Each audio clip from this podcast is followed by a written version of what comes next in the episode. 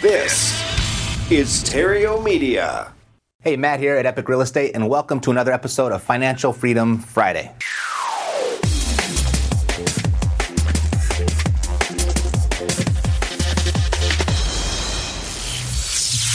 It's time for Financial Freedom Friday with Matt Theriault. Hey, I just got back from a great week at the uh, Epic Intensive. It was last week in uh, Indianapolis, and the whole concept was around escaping the rat race. It was called the Cash Flow Conclave. And I introduced the crowd there to a concept, it was on day three, that I referred to as patience equals speed. Patience equals speed. So, what I want to do is kind of demonstrate what I mean by this when it comes to escaping the rat race, okay? So, first, let's define what escaping the rat race actually is. That's when you get your passive income to exceed your monthly expenses. You need your monthly passive income to be higher than your expenses.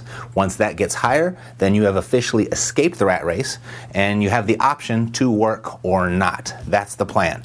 And that's what everybody signed up for when they came to the Epic Intensive. They, they raised their hand, they bought the ticket, they got the hotel, and they traveled there and basically saying, This is really, really important to me.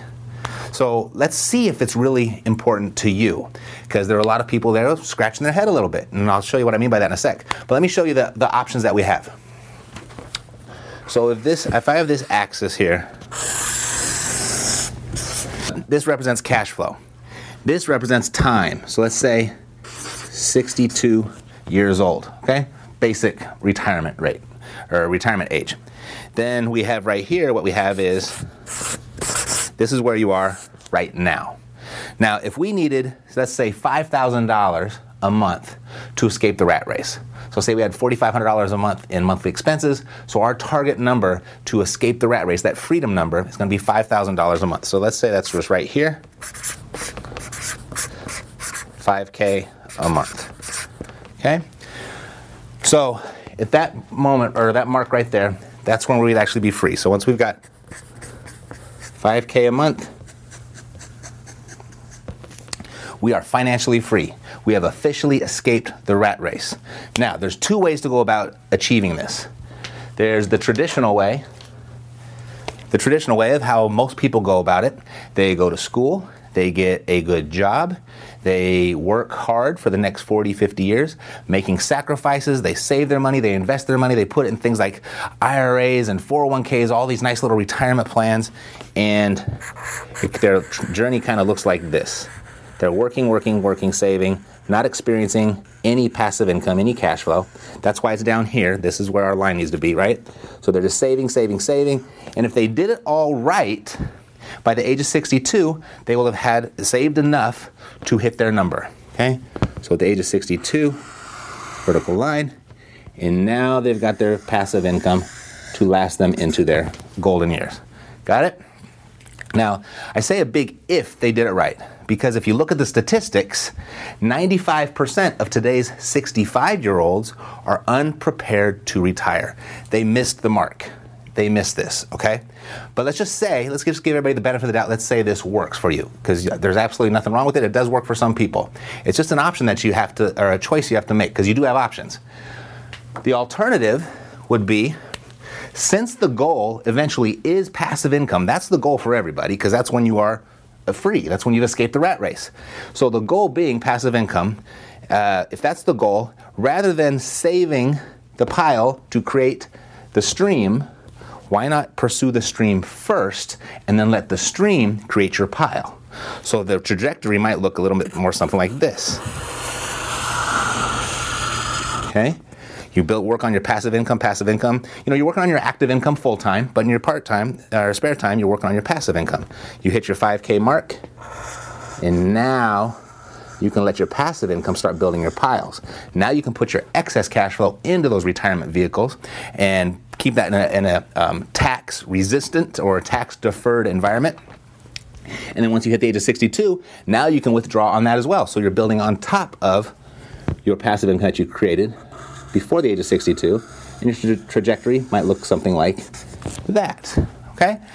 So that's one aspect. Obviously, this one looks like there wasn't much argument at the intensive about this being a better option, right?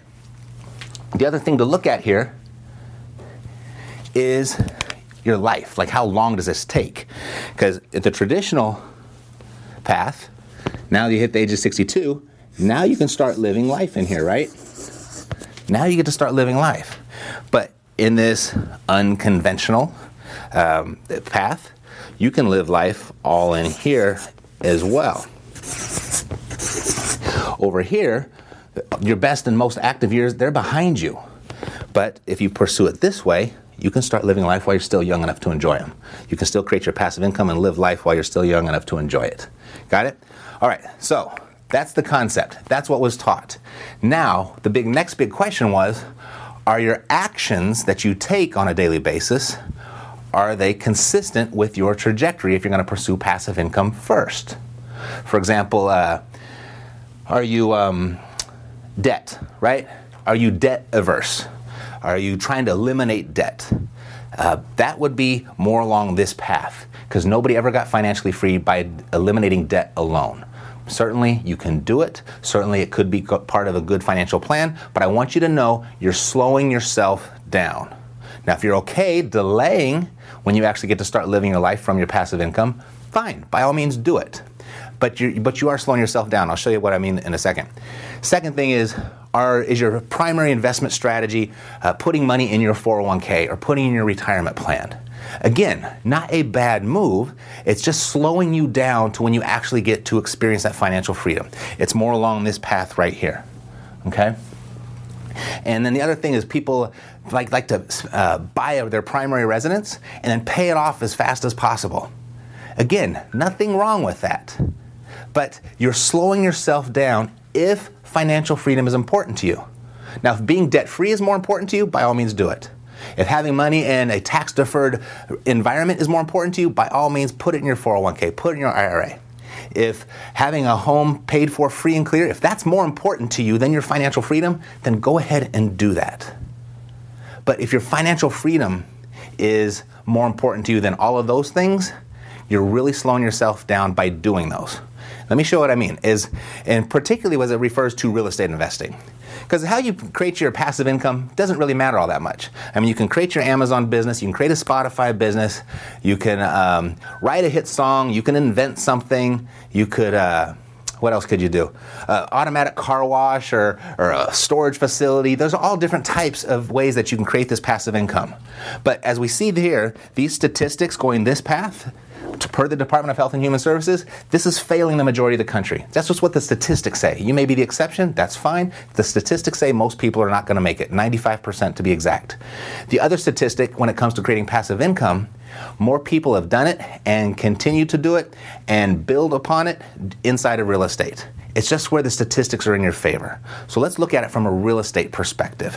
All right, so um, if you got a house, you have this house here. Okay, there's my house. Now you have two options. You can flip this house or you can hold this house. Got it? So if you flip it, let's say you're going to make $30,000. Pretty good payday. But if you chose to hold the same house, you might make something like $300 a month. $300 a month, okay? So, looking at this scenario, which one would you do? Would you flip the house for 30,000 or would you hold it for $300 a month? I mean, real world, real world. I mean, think about it. If, if it was sitting right there on the desk in front of you right now, or on your table in front of you, um, which one would you choose? You can have this stack of $30,000, or you can take this $300 a month. Most people will take that $30,000 it just feels better. You feel like you're progressing. You feel like you're moving forward faster. If you're feeling successful, this is a lot of money. All right, but let's look at it in the perspective of how it works into our escaping the rat race formula. Okay, so with that said, um, I went to bankrate.com, bankrate.com, and I went to just see what is the best producing savings account that's available right now. How much money would you have to put in that savings account is what I really wanted to know to create $300 a month. Okay, so I found one over at I think it's Investors Bank. Let me look at my computer screen real quick. Yeah, Investors Bank. They have a 1.9% annual percent yield, annual percentage yield.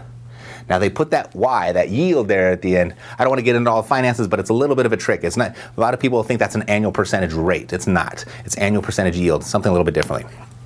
But let's just give them the benefit of the doubt. Let's say it's going to be 1.9 percent. How much money would you have to put in that account to create $300 a month? Right? I did the math before, so I'll let you know. You would need $189,000 in that bank account, the most aggressive bank account that's available at the moment of recording this uh, video. And whatever, whenever you're watching this video, even if it's 10 years in advance, the same principles apply, okay? So, but right now we're working with 1.9%. You need $189,000 to create $300 a month. So, how many of these flips would you have to do to put, to create $189,000? You thought about it? So I did the math again in advance. You would need to do six of them. So six times 30 would give you 180. Okay, let's say you made a little extra on one. So that's the difference between you holding one property, doing one deal, or flipping six. Flipping six. Okay? So are you starting to see how um, the, the difference here is? One feels good, but the other one is faster. It's moving you there faster right? So to hit your $5,000, to hit your $5,000 a month to escape the rat race, how many deals would you have to do? So if we had to do, if we're going to hold deals, hold every single one of them, that would be 17 deals. You'd have to hold 17, or you'd have to do 17 deals. All right? Now, if you had to flip deals, how many of those would you have to do? to create your three your five thousand dollars a month. You'd have to do one hundred and two of them. We don't want to do that. That's a lot of work, right? That's a lot of work. 17 deals. This is what we want. We don't want to do that. And that's what I mean when I'm talking when I'm you're starting to see what I was talking about when I'm saying patience equals speed, right? So, if you did one deal just every other month, one deal every other month, how long would it take you to escape the rat race holding a deal, holding all of your deals? We're looking at right around three years. Three years to escape the rat race. Now, if you did it by flipping, how long would that take you? Say you flipped a house every other month. How long would that take you to escape the rat race? 17 years. 17 years.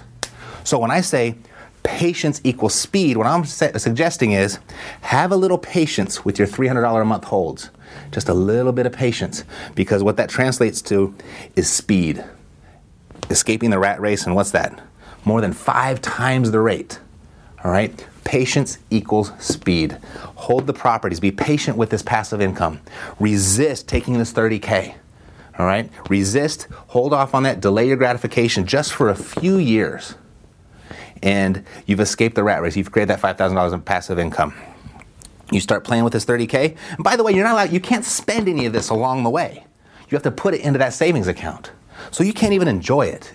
So if you're going to start spending it and, and living the high life doing this way, at least double, right? At least double. Say you kept 15 in your pocket and you put 15 in the bank. Now you're at 34 years. Got it? So that's really more along this red trajectory, the traditional trajectory, flipping houses. And by holding them, you're more along this green trajectory. All right? So at the Epic Intensive, this is just kind of what we covered on day three. In day one and two, we talked a lot about how to go out and find the deal, how to uh, talk to, to sellers, how to convert those, those sellers into contracts, and then to take those contracts and exit in a way that you get the highest and best profit for yourself so you move the fastest on this trajectory. The next one's coming up in a few months. If you'd like to join us, I'd love to have you.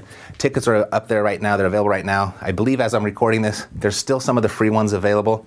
Uh, we give the first 25 away for free each time we do an intensive. So you can go to epicintensive.com, grab a ticket. I'd love to see you there. Epicintensive.com. All the details are there.